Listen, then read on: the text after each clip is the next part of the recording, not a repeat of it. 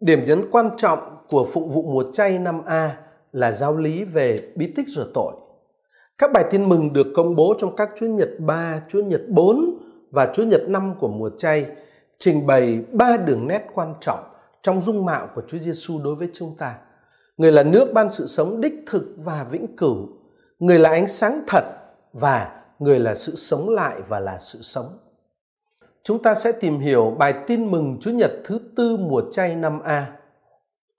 Phụng vụ của Hội Thánh Công giáo công bố bài tin mừng Gioan chương 9 câu 1 đến câu 38 trong Chúa Nhật thứ tư mùa chay. Gioan chương 9 câu 1 đến câu 38 kể lại dấu lạ Đức Giêsu chữa lành một người mù từ thuở mới sinh. Dấu lạ này mà khải cho chúng ta biết một chân lý quan trọng của đức tin, đó là Chúa Giêsu là ánh sáng. Bài trình bày của tôi hôm nay sẽ gồm hai phần. Trước hết, chúng ta sẽ cùng nhau phân tích nội dung bài tin mừng Gioan chương 9 câu 1 đến câu 38. Sau đó ở phần thứ hai, tôi sẽ đề nghị một vài gợi ý suy niệm. Chúng ta hãy bắt đầu với phần phân tích nội dung bài tin mừng. Có thể chia trình thuật này thành 3 đoạn. Đoạn thứ nhất, từ câu 1 đến câu 12, kể cho chúng ta về sự kiện Chúa Giêsu chữa lành người mù từ thuở mới sinh. Đoạn thứ hai, từ câu 13 đến câu 34, tường thuật về phản ứng của hàng lãnh đạo Do Thái trước sự kiện Chúa Giêsu chữa lành người mù. Và đoạn thứ ba từ câu 35 đến câu 38 kể về sự kiện Chúa Giêsu gặp lại người mù đã được chữa lành và đưa anh ta bước vào vùng ánh sáng chân thực. Chúng ta hãy cùng nhau tìm hiểu đoạn thứ nhất của bài tin mừng từ câu 1 đến câu 12. Người được chữa lành trong bài tin mừng hôm nay là một người mù từ thuở mới sinh. Gioan chương 9 câu 1 viết Đi ngang qua, Đức Giêsu nhìn thấy một người mù từ thuở mới sinh. Chúng ta chú ý hai chi tiết. Chi tiết thứ nhất, đây là một người mù. Chi tiết thứ hai, anh ta mù từ thuở mới sinh. Dịch sát là từ trong lòng mẹ. Trước hết, đây là một người mù, tức là người phải ở trong bóng tối, không thấy ánh sáng. Ở trong tin mừng Gioan, cặp đối lập ánh sáng bóng tối không chỉ được dùng theo nghĩa đen mà còn được dùng theo nghĩa thần học. Nói về tình trạng thuộc về Thiên Chúa và ơn cứu độ hay thuộc về thế gian và sự hư đi mất. Người đàn ông mù này có thể được hiểu như là hình ảnh của nhân loại đang chìm trong bóng tối tâm linh. Điểm thứ hai, đây không phải chỉ là một người mù mà còn là một người mù từ thuở mới sinh hay chính xác hơn từ trong lòng mẹ. Sự kiện người đàn ông không chỉ bị mù mà còn bị mù từ lúc sinh ra chính là điểm nhấn của bài tường thuật. Đây là điều làm cho câu chuyện ở trong tin mừng Gioan khác biệt với các trình thuật chữa lành người mù ở trong tin mừng nhất lãm như ở Marco chương 8 câu 22 đến 26, chương 10 câu 46 đến câu 52 và các trình thuật song song hay ở Matthew chương 9 câu 27 cho đến câu 31. Nếu người đàn ông bị mù từ khi sinh ra, thì việc phục hồi thị lực của ông ta không là gì khác hơn là một lần sinh mới. Và vụ việc trở thành một trong những trường hợp điển hình cho đạo lý mà Chúa Giêsu đã nói với ông Nicodemo ở Gioan chương 3 câu 3 và câu 5. Không ai có thể thấy nước Thiên Chúa nếu không được sinh ra một lần nữa bởi ơn trên và không ai có thể vào được nước Thiên Chúa nếu không được sinh ra bởi nước và thần khí. Hình ảnh người mù từ thuở mới sinh trong bài tin mừng này vì thế tôi thiết tưởng là một hình ảnh rất có ý nghĩa đối với chúng ta trong phụng vụ chuyên nhật tuần 3 mùa chay năm A. Nhưng mà cũng chính ở trong cái tình trạng mù từ thuở mới sinh của nhân vật này, chính cái tình trạng đó gây ra một thắc mắc và tranh luận giữa các môn đệ của Chúa Giêsu. Tác giả tin mừng kể các môn đệ hỏi Chúa Giêsu: "Thưa thầy, ai đã phạm tội khiến cho người này sinh ra đã bị mù?" Anh ta hay là cha mẹ của anh ta. Đối diện với tình cảnh của người mù từ thuở mới sinh, thì các môn đệ của Chúa Giêsu tìm lời giải thích và họ dựa trên một giả định, đó là tình cảnh bi đát này là do tội. Vấn đề là do tội của cha mẹ anh ta hay do tội của bản thân anh ta? Câu hỏi của các môn đệ ở đây phản ánh một cách hiểu của những người đương thời.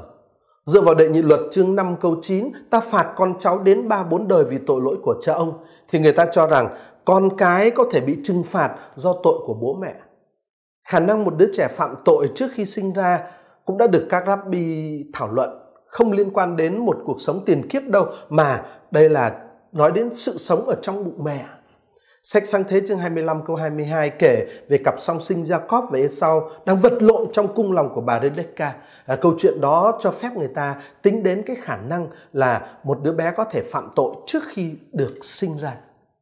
Chúa Giêsu bác bỏ các phương án đã được đặt ra bởi câu hỏi của các môn đệ và chuyển trọng tâm từ nguyên nhân, nghĩa là nguồn gốc của sự đau khổ của người đàn ông sang mục đích của sự đau khổ đó. Người nói không phải anh ta, cũng chẳng phải cha mẹ anh ta đã phạm tội. Nhưng sở dĩ như thế là để thiên hạ nhìn thấy công trình của Thiên Chúa được tỏ hiện nơi anh. Rồi lập tức Chúa nói về sứ mạng của người và cũng là của các môn đệ. Chúa nói chúng ta phải thực hiện công trình của đấng đã sai thầy khi trời còn sáng.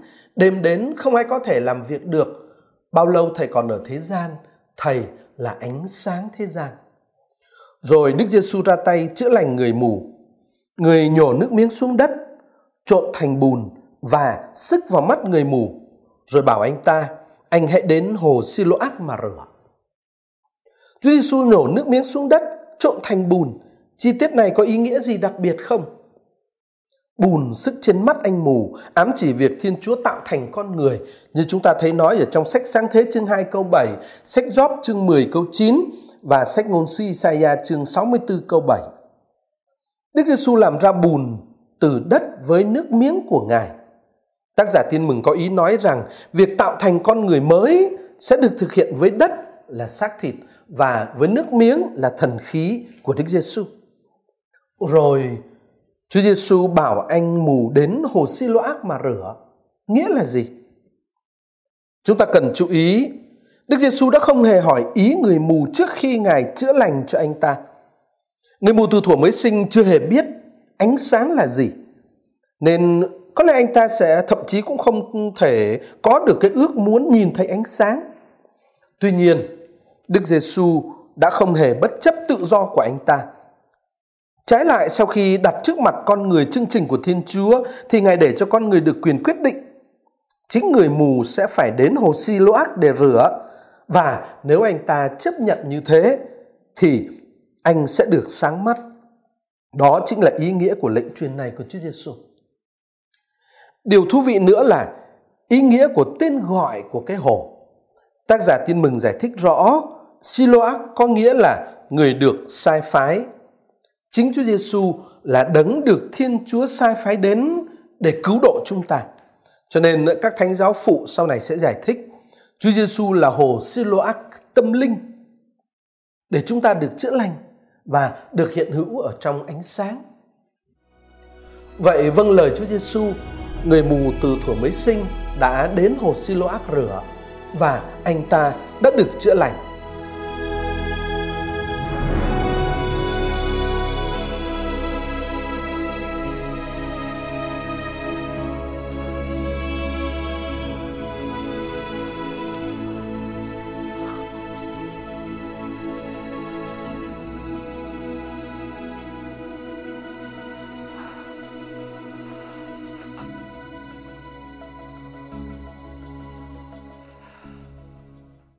Sự kiện đó tạo nên nơi người trước đây bị mù từ thuở mới sinh một sự thay đổi lớn lao. Ngay cả những người thân cận của anh cũng không nhận ra anh và đâm ra nghi ngờ về căn cước của anh. Các người láng giềng và những kẻ trước kia thường thấy anh ta ăn xin mới nói hắn không phải là người vẫn ăn xin đó sao? Có người lại nói chính hắn đó, kẻ khác lại rằng không phải, nhưng là một đứa nào đó giống hắn thôi. Bất chấp những người trước người trước đây bị mù, nó mạnh mẽ quả quyết chính tôi đây những người láng giềng vẫn không sao hiểu được những gì vừa diễn ra. Hàng lãnh đạo Do Thái đương thời thì phản ứng như thế nào trước sự kiện lạ lùng như vậy? Xin mời anh chị em bước sang đoạn thứ hai của bài tin mừng từ câu 13 đến câu 34 kể lại phản ứng của hàng lãnh đạo Do Thái, cụ thể là của những người Pharisêu. Trước khi kể về phản ứng của những người Pharisêu, tác giả tin mừng Gioan nêu một chi tiết rất là quan trọng ở trong câu 14. Ngày Đức Giêsu trộn chút bùn và làm cho mắt anh ta mở ra lại là ngày Sa-bát. Chi tiết này có ảnh hưởng lớn trên tiến trình tiếp theo của câu chuyện. Sự kiện chữa lành trong ngày Sa-bát làm cho điều gây kinh ngạc lại trở thành điều gây xúc phạm. Và những người Pharisêu phải đối mặt với một vấn đề nan giải. Một mặt đó, phép lạ Chúa Giêsu vừa thực hiện cho thấy Chúa Giêsu là một người của Thiên Chúa. Nhưng mà mặt khác, sự kiện người vi phạm ngày Sa-bát khiến cho đối với những người Pharisêu, Ngài phải bị coi là một tội nhân. Ở trong thực tế, những người Pharisêu ở đây đang nô lệ việc giải thích luật Sa-bát theo một truyền thống truyền miệng. Ở trong truyền thống đó, người ta thường chấp nhận sự can thiệp để cứu mạng một người đang gặp nguy hiểm trong ngày Sa-bát. Nhưng mà người mù ở đây thì không ở trong tình trạng khó khăn đó. Đằng khác, Chúa Giêsu lại trộn một hỗn hợp gồm nước bọt và đất rồi nhào thành một chút bùn và đây là một việc bị cấm làm trong ngày Sa-bát. Do đó, Chúa Giêsu trong mắt những người Pharisêu là một người vi phạm ngày Sa-bát và thế là họ dựa vào sách đệ nhị luật chương 13 câu 1 đến câu 5 để giải thích cái hành động mà người vừa thực hiện. Theo đệ nhị luật chương 13 câu 1 đến câu 5, nếu một người làm phép lạ để lôi kéo mọi người khác theo một vị thần khác và vì vậy khuyến khích người ta nổi loạn chống lại Thiên Chúa thì cái người làm phép lạ đó phải bị từ khước và thậm chí phải bị xử tử.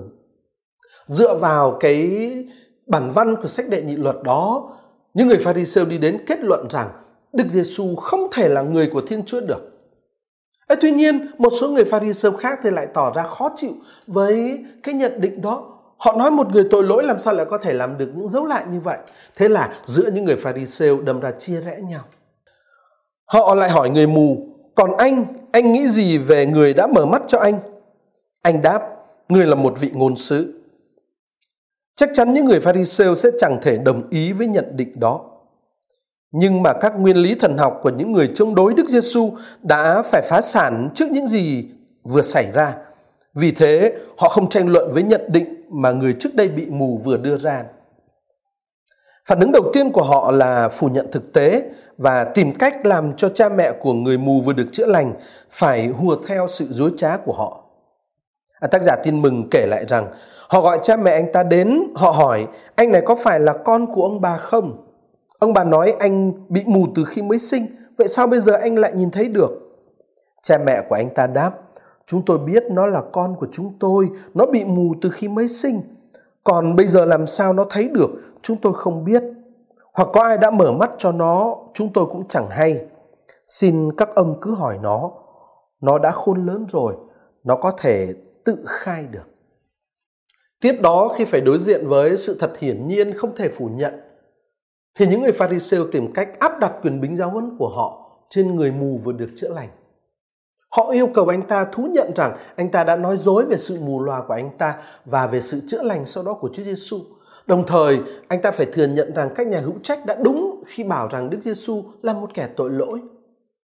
Thế người mù vừa được chữa lành phản ứng như thế nào?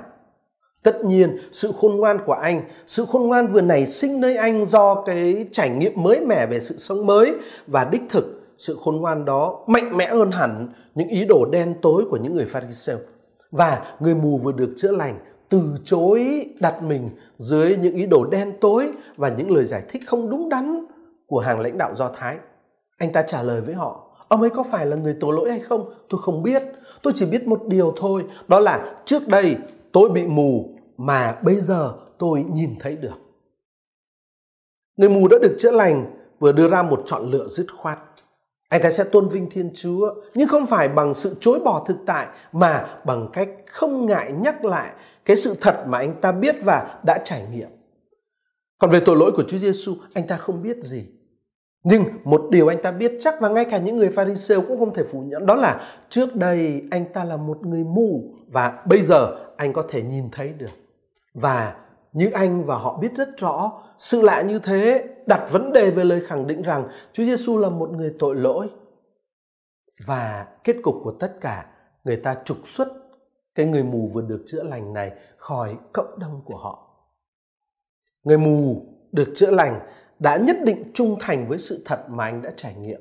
Và do đó, anh bị trục xuất khỏi cái thiết chế hội đường nơi những nhà lãnh đạo áp đặt ý thức hệ của họ để khước từ sự thiện hảo dành cho con người. Đức Giêsu tìm gặp người mù đã được chữa lành và cuộc gặp gỡ này sẽ là nội dung của phần thứ ba của bài tin mừng, từ câu 35 đến câu 38. Chúng ta hãy cùng nhau đọc cái phần thứ ba này. Đức Giêsu nghe nói họ đã trục xuất anh. Khi gặp lại anh, người hỏi, anh có tin vào con người không? Anh đáp, thưa Ngài, đấng ấy là ai để tôi tin? Đức Giêsu trả lời, anh đã thấy người, chính người đang nói với anh. Anh nói, thưa Ngài, tôi tin. Rồi anh sấp mình xuống trước mặt người. Chúa Giêsu tìm thấy người mà các nhà lãnh đạo tôn giáo Do Thái đã loại trừ. Bởi vì anh ta đang rất cần sự giúp đỡ và trên hết anh ta cần phải biết danh tính của người đã chữa lành cho anh và cũng là người mà các nhà lãnh đạo Do Thái đã kiên quyết từ chối. Câu hỏi mà Chúa Giêsu ngỏ với anh ta không phải là bạn có tin vào sự tồn tại của con người không, mà là bạn có đặt niềm tin vào con người không? Con người ở đây viết hoa. Ở đây Chúa dẫn người vừa được chữa lành đến một sự mặc khải trọn vẹn hơn về bản thân người và đến một lời tuyên xưng đầy đủ hơn về lòng tin vào người. Đây là lần đầu tiên người vừa được chữa lành có thể nhìn thấy sự thật về Chúa Giêsu. Và quả thực, Đức Giêsu tìm gặp anh là để cho anh biết sự thật về đấng đã đưa anh đến chỗ được hưởng ánh sáng và sự sống. Người đàn ông bị trục xuất khỏi hội đường liền dấn thân gắn bó với Đức Giêsu. Bị gạt ra bên ngoài cái thiết chế cũ, anh đi vào trong cộng đoàn mới và bắt đầu một cuộc phụng tự mới. Tác giả tin mừng nói, anh nói với Đức Giêsu, thưa Ngài, tôi tin. Rồi anh sấp mình xuống trước mặt người. Người mù trong bài tin mừng hôm nay là hình ảnh của những con người đã bị tước mất phẩm giá, đang phải ở trong bóng tối của thân phận những người bị các cái quyền lực thế gian áp bức và thống trị.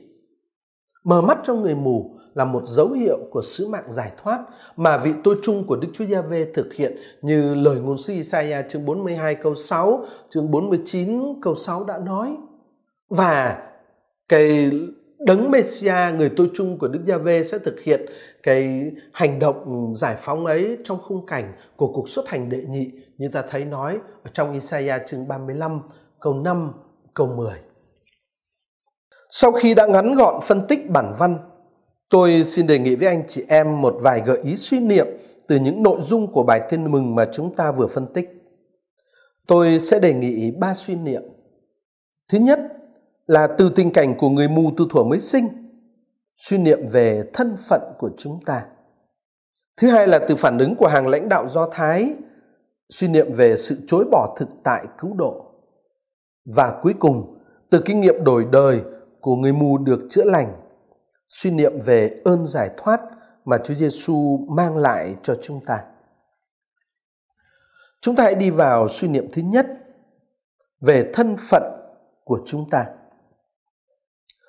Vốn chưa hề bao giờ biết được thế nào là ánh sáng, người mù từ thuở mới sinh trong bài tin mừng là hình ảnh của những con người chưa từng một lần biết làm người đúng với phẩm giá con người như Thiên Chúa muốn có nghĩa là gì? Luôn luôn bị đặt dưới ách áp bức của các thực tại thế gian và xác thịt. Nhiều người thậm chí còn chẳng biết đâu là ý nghĩa đích thực của phận người như là Thiên Chúa muốn khi Thiên Chúa sáng tạo nên con người. Đó cũng là tình cảnh của thế giới mà chúng ta đang sống.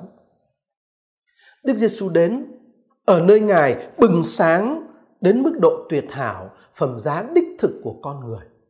Và Ngài luôn sẵn sàng thông ban ánh sáng thực đó cho tất cả mọi người. Sứ mạng của Đức Giêsu và của những ai thuộc về Đức Giêsu chính là sứ mạng làm cho nhân loại nhận biết và thụ hưởng ánh sáng đó. Sứ mạng đó được thực hiện không phải chỉ bằng lời nói, mà còn bằng chính cuộc sống và những hành động thực thi ơn giải thoát. Ánh sáng đó sẽ làm cho con người thay đổi hẳn và mặc dù là ân huệ nhưng không, nhưng mà ánh sáng đó đồng thời cũng là ân huệ mà con người phải đón nhận một cách tự do. Suy niệm thứ hai là về sự chối bỏ thực tại cứu độ. Những người đại diện cho quyền bính tôn giáo và chính trị Do Thái đã không tìm được sự đồng thuận trước những gì Đức Giêsu thực hiện. Công việc của Ngài đã lật nhào những giả định thần học làm nền tảng chống đỡ cho hệ thống của họ. Phản ứng của họ rất điển hình. Sau khi tranh luận không đạt kết quả, họ đi đến chỗ đồng ý với nhau sẽ né tránh thực tại. Trước hết, họ tìm cách phủ nhận những gì đang diễn ra bằng cách coi đó chỉ là những sự thêu dệt không thật. Rồi khi những nỗ lực đó thất bại thì họ sử dụng quyền giáo huấn để đánh lạc hướng bằng cách xác định rằng những gì mà người thanh niên kia đã được trải nghiệm như là những thực tại thiện hảo của sự sống thì thực ra là đối nghịch với những gì Thiên Chúa muốn. À, và vì thế không thể coi là xuất phát từ Thiên Chúa và cũng thể không thể coi cái người vừa thực hiện những hành động đó là do Thiên Chúa sai đến. Rồi để bảo vệ ý thức hệ của mình, họ phủ nhận thực tế hiển nhiên và họ bẻ cong các giá trị. Họ coi điều thiện là điều ác và điều xấu họ coi thành điều tốt. Họ khẳng định ánh sáng là tối tăm và tối tăm là ánh sáng. Thực ra đó, đằng sau những ý thức hệ mà họ cố bảo vệ là những đặc quyền đặc lợi mà họ muốn bảo vệ bằng mọi giá, kể cả bằng cách bè cong sự thật và kể cả bằng cách sẵn sàng sử dụng bạo lực trục xuất những ai không chấp nhận điều họ muốn. Tự coi chính mình là người nắm giữ chân lý trong tay họ lừa dối họ và họ lừa dối người khác kính thưa anh chị em, đó cũng có thể là cách hành xử của chính chúng ta khi chúng ta bận tâm bảo vệ những xác tín đã biến thành ý thức hệ hoặc là những hệ thống tổ chức, kể cả các thiết chế tôn giáo hơn là quan tâm đến thánh ý của thiên chúa và tình yêu cứu độ của người Suy niệm thứ ba về ơn giải thoát, Chúa Giêsu mang lại. Sự kiện người mù được chữa lành đã là lời giải thích rất thú vị cho việc được sinh ra bởi thần khí mà Đức Giêsu đã nói với ông Nicodemo ở Gioan chương 3 câu 6. Sinh ra bởi xác thịt và phải sống triền miên trong tối tăm của xác thịt. Người mù không biết thế nào là làm người theo chương trình và ý định yêu thương của Thiên Chúa.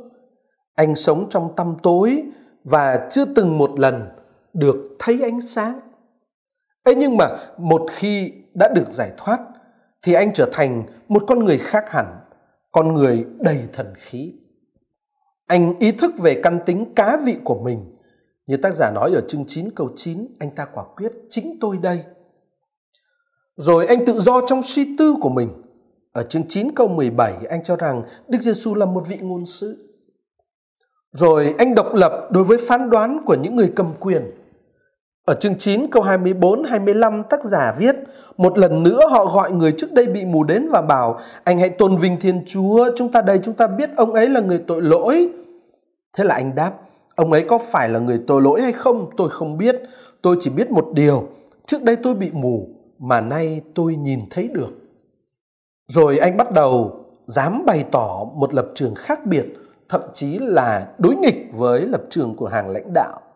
Ở chương 9 câu 30 cho đến câu 31 anh đáp, kể cũng lạ thật, các ông không biết ông ấy bởi đâu mà đến, thế mà ông ấy lại là người đã mở mắt tôi. Chúng ta biết Thiên Chúa không nhậm lời những kẻ tội lỗi, còn ai kính sợ Thiên Chúa và làm theo ý của người thì người nhậm lời kẻ ấy. Thậm chí người mù từ thuở mới sinh đã được chữa lành này còn phải trả một giá rất đắt để sống đúng với sự thật. Ở chương 9 câu 34 tác giả nói rõ họ trục xuất anh. Nhưng mà chính khi ấy anh gặp được Đức Giêsu và anh tin vào Ngài. Ở chương 9 câu 38 tác giả viết anh nói thưa Ngài tôi tin rồi anh sấp mình xuống trước mặt người. Cũng giống như ở trong trường hợp người mù tù thủ mới sinh, ơn giải thoát mà Đức Giêsu mang lại cho chúng ta thực sự làm nên nơi chúng ta một cuộc đản sinh thần thiêng và hết sức mới mẻ.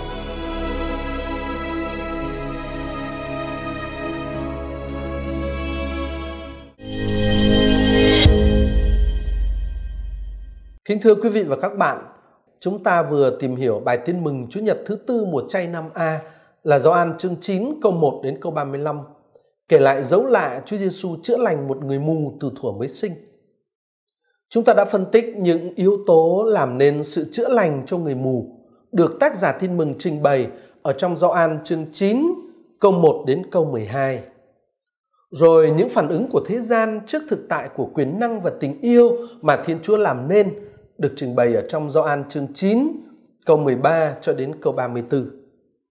Cuối cùng, chúng ta đã thấy ở trong Gioan chương 9 câu 35 đến câu 38, Chúa Giêsu tỏ mình là ánh sáng thật cho người mù vừa được chữa lành và đưa anh ta đến chỗ hoàn tất cuộc hành trình vượt qua của chính anh. Đọc trình thuật Chúa Giêsu chữa lành người mù từ thuở mới sinh, chúng ta được mời gọi suy niệm về cuộc xuất hành và vượt qua của chính chúng ta. Người mù từ thuở mới sinh trong bài tin mừng là hình ảnh của chính chúng ta trong những phạm vi và những cảnh vực mà ở đó chúng ta vẫn còn chìm trong bóng tối của thế gian.